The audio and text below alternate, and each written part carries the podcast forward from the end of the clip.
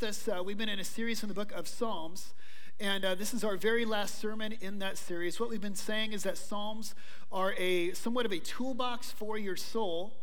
Uh, in the Psalms, you have depicted almost every experience, almost every condition, almost every emotion that you might go through, some that you might wish you never go through. And the Psalms gives us words to pray ourselves through each one of these circumstances. And so these are crucial, these are so incredibly um, helpful for your life. I encourage you to read through the Psalms on a daily basis. We've looked at several uh, conditions that are written about in the Psalms. We've seen how to pray our sorrow, how to pray our anger, how to pray our discontent. We've, prayed how, we've seen how to pray our joy, and today we're going to learn how to pray our fears. How do we pray, excuse me, our fears?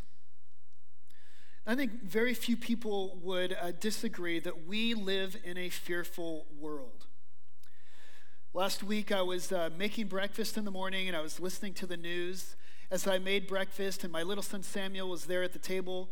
And uh, as I was listening to the, to the news, in, in a matter of about 10 seconds, uh, just the whole gamut of human sorrow passed before me. And so, first they talked about COVID 19 and about the, uh, the spread, you know, little pockets where the virus is still spreading. And then it talked about, you know, the, the divisions that are going on among politicians about how we're going to reopen and when we're going to re- reopen, what that looks like. And then it talked about the racism that we've seen in our country of late and just the protests and the, the sad things that are going on there. And then it talked about the looting and the violence uh, that's going on in the wake of all that. And um, I finished uh, uh, making breakfast and I went back and I sat at the table. And my son Samuel, I didn't even realize he was listening to the news. He looked at me and he said, Dad, boy, the world is crazy right now. And you know what? He is right. The world that we live in right now is chaotic. 2020 has been a chaotic year. Can I get an amen on that one? No matter what news source you, you listen to, you hear uncertainty. And so I was uh, listening to an interview last week with a guy named Scott Harris, or Scott Harrison. He's the leader of a nonprofit called Charity Water. He gives uh, clean water to poor people throughout the world. And the interviewer was talking about what is, it, what is it like to raise money in an environment like this? And he said, the interviewer said, you know, a lot of people say that this is either an, an interruption or a disruption. And he said, Scott Harrison, what do you think? And he says, oh, I think this is a major disruption. And he says, I think it's going to get worse before it gets better. He said, I think we're headed for economic calamity. I don't want to scare you this morning, but that almost gave me a panic attack. And it's not just living right now. I mean, life as we know it is chaotic, isn't it? It's not just 2020, it's every year for a lot of people that's chaotic. Uh, to, to be human is to be vulnerable. To be human is to live in a world that is uncertain. And so here's the question I'm interested in asking this morning How do we live in a world of uncertainty without living in fear? How do we live in a world of uncertainty without living in fear? In other words, here's another way to put it How do we live in a world of chaos with courage? How do we live in the midst of chaos with courage? Because we need courage, don't we? You know, we need, no matter how crazy the world is, we need to live in a place of courage because you need courage to love, don't you? No matter how crazy it gets, you still need to love those around you. And have you ever realized how difficult it is to love when you're all kind of turned in on yourself in fear? We need courage to lead. So, whether you're leading a family or a business or a church, it takes courage to lead people in a time of chaos. You know, we need to be a, we need to be a non-anxious presence for those who look to us for leadership. And you know, when the building is burning down and everything's going crazy, people look to those who are calm. How, how can we be calm? Uh, we need courage to live in a world of, uh, of injustice. Just to live as Christian people and to stand against evil in the world takes courage.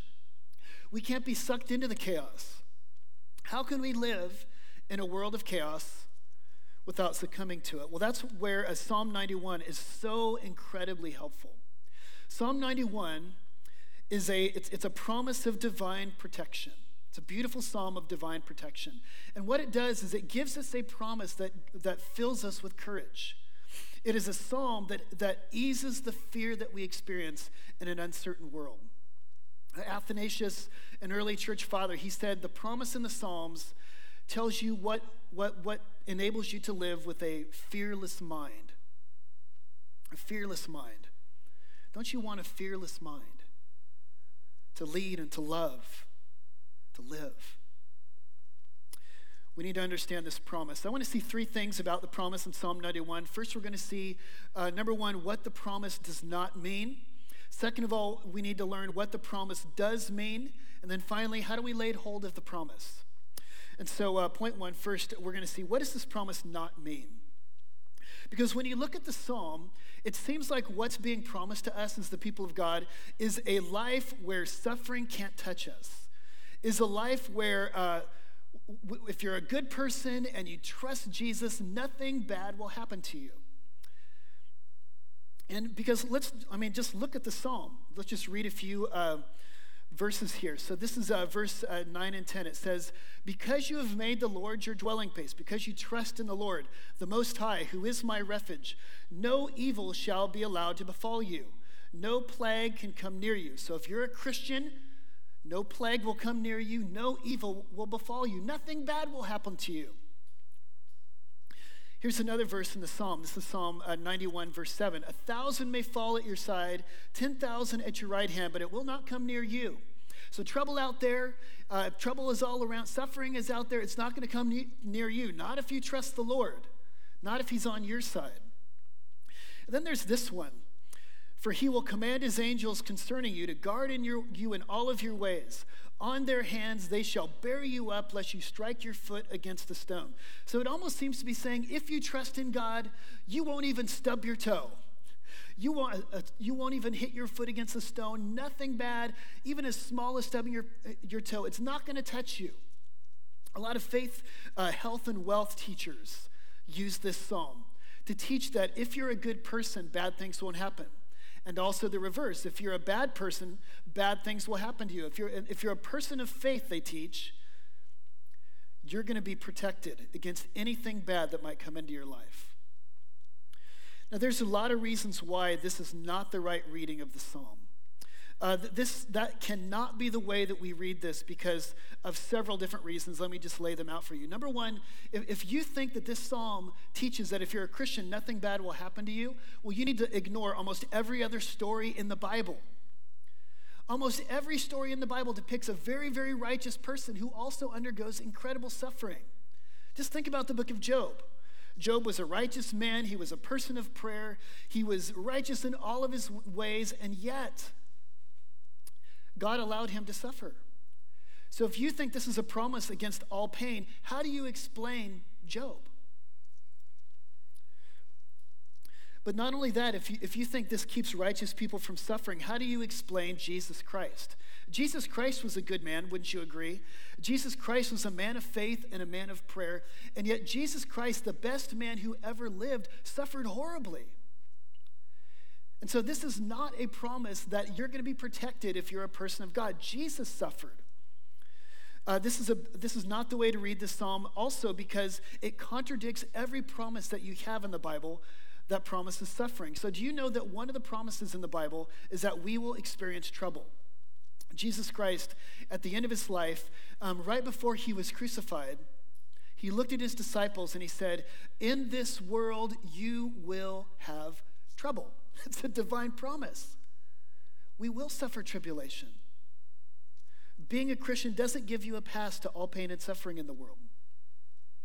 And then uh, later on in 1 Peter, Peter actually says, he says, My brethren, do not be surprised if you encounter trials of various sorts. Peter says, expect them. I'm promising them.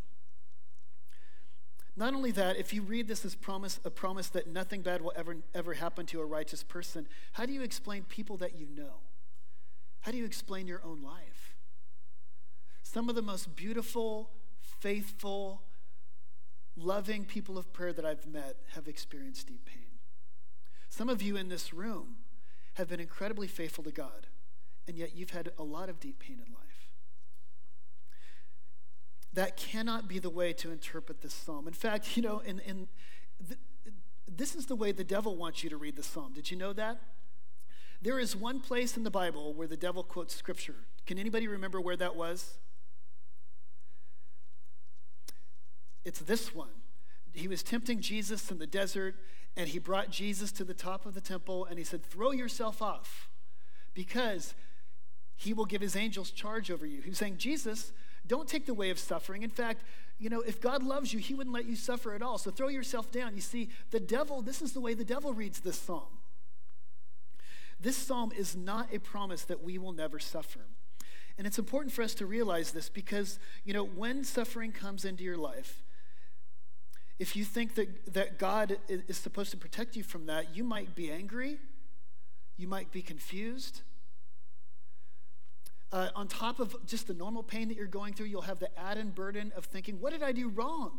Why is this happening? This shouldn't be happening. You know, you'll have not only the pain to deal with, you'll have to deal with the extra pain of thinking it shouldn't be happening. There's a story of uh, Kate Bowler. She's a, a, uh, professor at Duke University of Religion. Um, she is also a cancer survivor.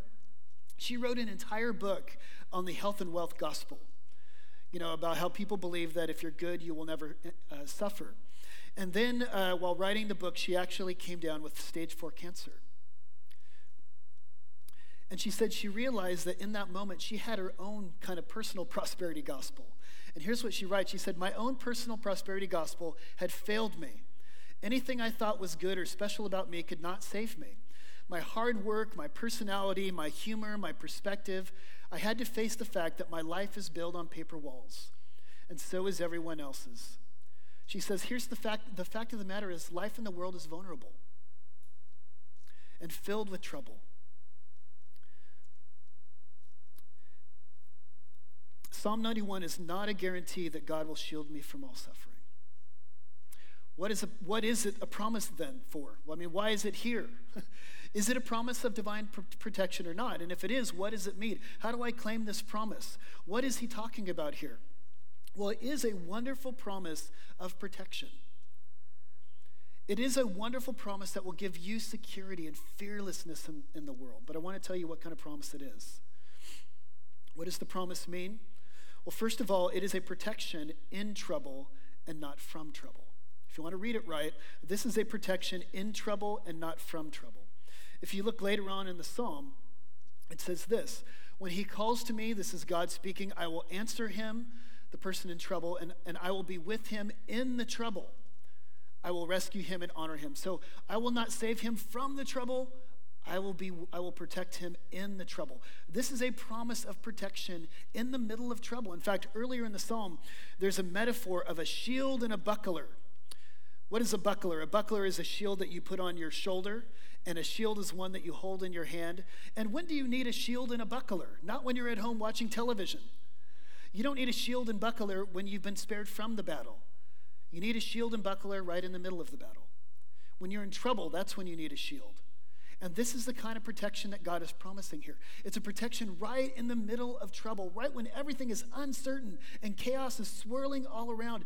It's a promise that, that God is going to protect you right in the, in the middle of that pain.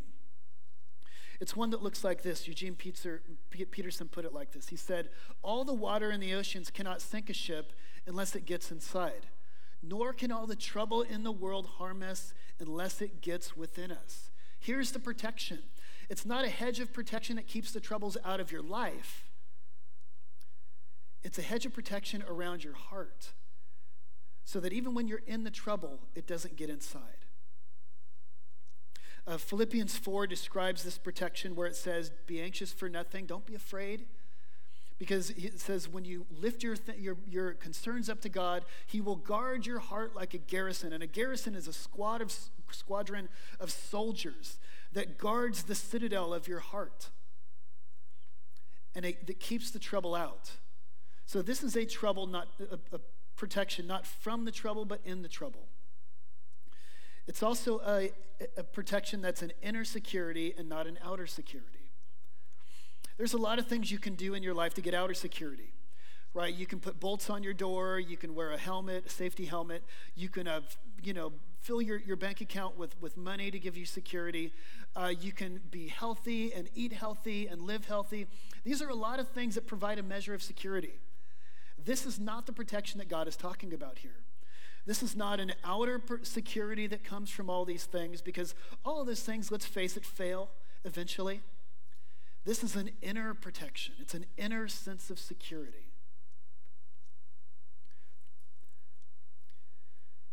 It's a security that, that, that although everything is going wrong on the outside, there's a deep sense of safety on the inside.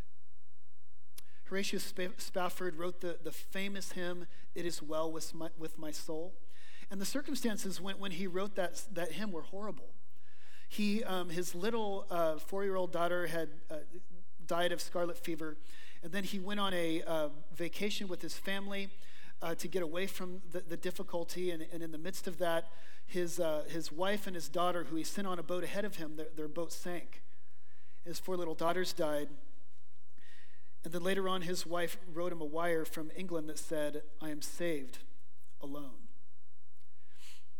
The next morning, Spafford wrote the hymn, It Is Well With My Soul, that says, When peace like a river attendeth my way, when sorrows like sea billows roll, whatever my lot you have taught me to say, it is well, it is well with my soul.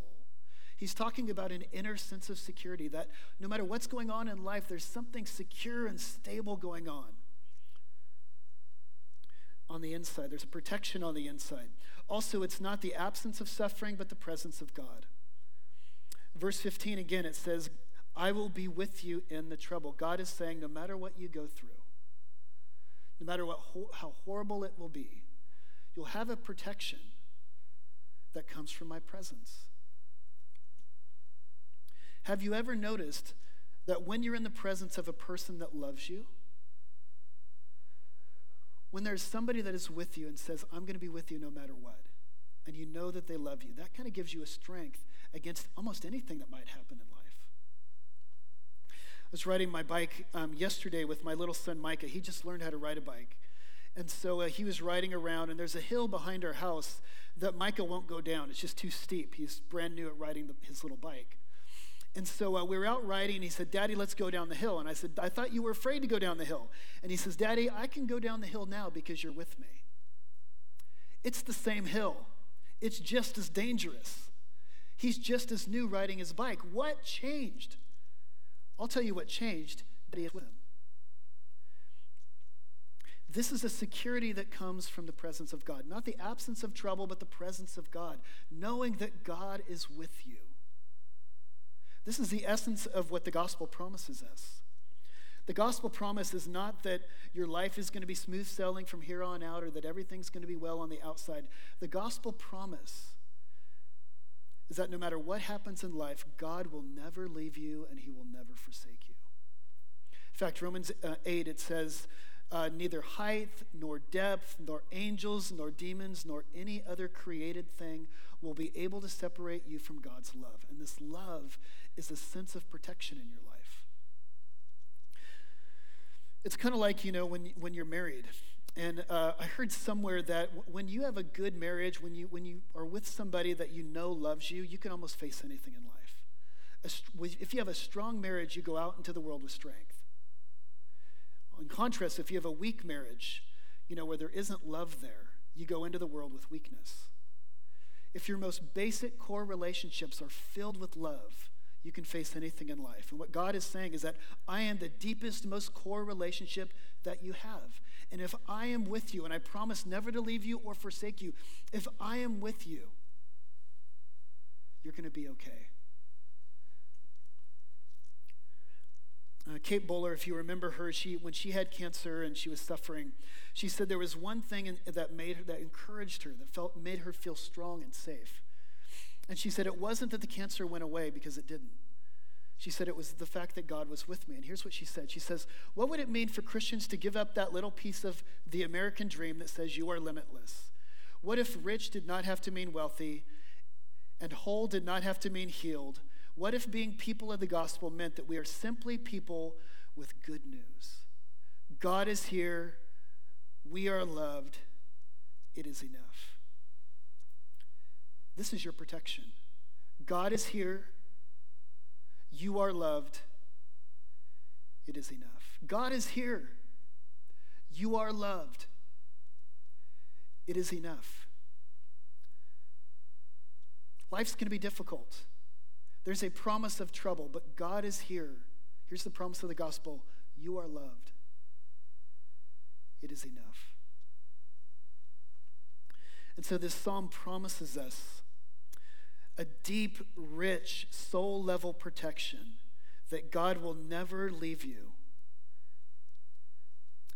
And because of that, even though life may be crazy, it cannot touch you. Not, not on the inside, not at the deepest level. It can be well with your soul. Okay, let's ask the final question How do we lay hold of the promise? This is a wonderful promise. I mean, it's, a, it's a great promise, and it's, it's at the heart of the gospel, and it has the power to give you courage, to give you a fearless mind in this chaotic world. How do we lay hold of the promise? Because here's what the psalm says it's like God is this refuge, God is a shelter, a shadow from the storm. But you say, God is, is there and I'm here. How do I, you know, how can God be my shelter? How can I get that, that secure security that comes from his presence? The answer is pretty simple. You've got to come into his presence. You've got to go into God. You've got to run into God. Essentially, what this man is saying is he's saying, if you want to live in this world with courage, there's only one safe place God alone is the place of safety. And he says, I got my courage when I ran into him. You can stay over here and God can be over here. But he says, Run into me, run into my shelter, run into the fortress that is my presence, and receive my peace. In fact, this man uses a, a word here. He says, he who dwells in the shelter of the Most High will abide in the shadow of the Almighty. He's talking about his relationship to God's presence. And he says, the key is I'm abiding. And the word abide simply means to dwell. It means to make something your permanent dwelling place. It means to live in a place. And he's saying, if you want a fearless mind, if you want courage, you've got to learn how to dwell in God. You've got to learn to take your shelter in Him. I remember when I was uh, younger, I used to, when, when, thing, when life got hard, I would always go home. Even though I moved out, you know, I was one of those guys in their 20s when, um, you know, I would face economic hardship and I would go home. Or, you know, I broke with, up with my girlfriend and I'd go home. And when I went home, it's not because home made everything better. It's not that things went away. I still went through a breakup. I still, life was still out there. It's just home was where mom and dad loved me. It was my dwelling place. It was my place where, where I knew no matter what happened, I was loved. And as long as I was abiding there, things were going to be okay.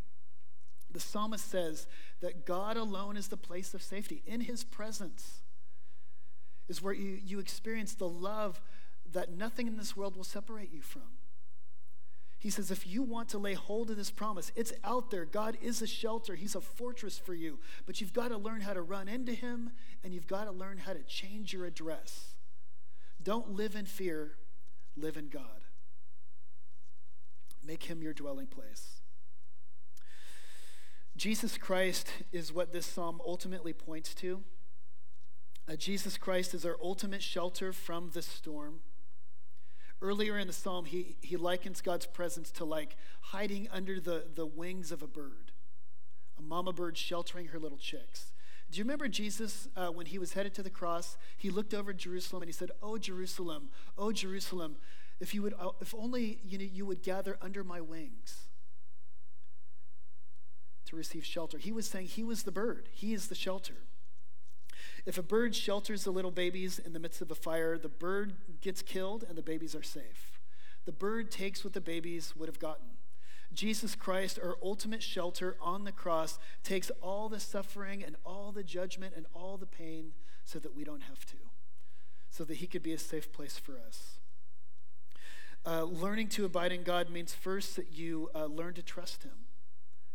If you're not a Christian, it means that you come to him and say, I'm not going to look for, to my money for security or you know my good circumstances for security or myself for security. God i am trusting in you alone. I'm transferring my trust from myself to jesus. Jesus is my savior. If you are a christian i want to encourage you to learn how to abide. Learn how to make your dwelling place in god. The psalms are uh, essentially an example of someone who's doing this no matter what's going on in your life whether it's fear or sorrow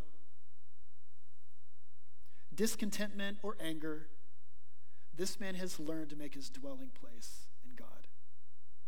And this is the place where courage is found. So let's, let's pray together and ask, God that, ask that God does this for us. Father, we, we thank you so much for this psalm, and we know that in this world of chaos, we need your courage. Life is so uncertain and so chaotic and Lord, we know that the only place of safety is in your presence. And so I pray that in abiding in you and dwelling in you, we might find our security in you. And God, that you might make us fearless, fearless to love, fearless to live for you, and fearless to lead others. Because we've made you our refuge. In Jesus' name we pray.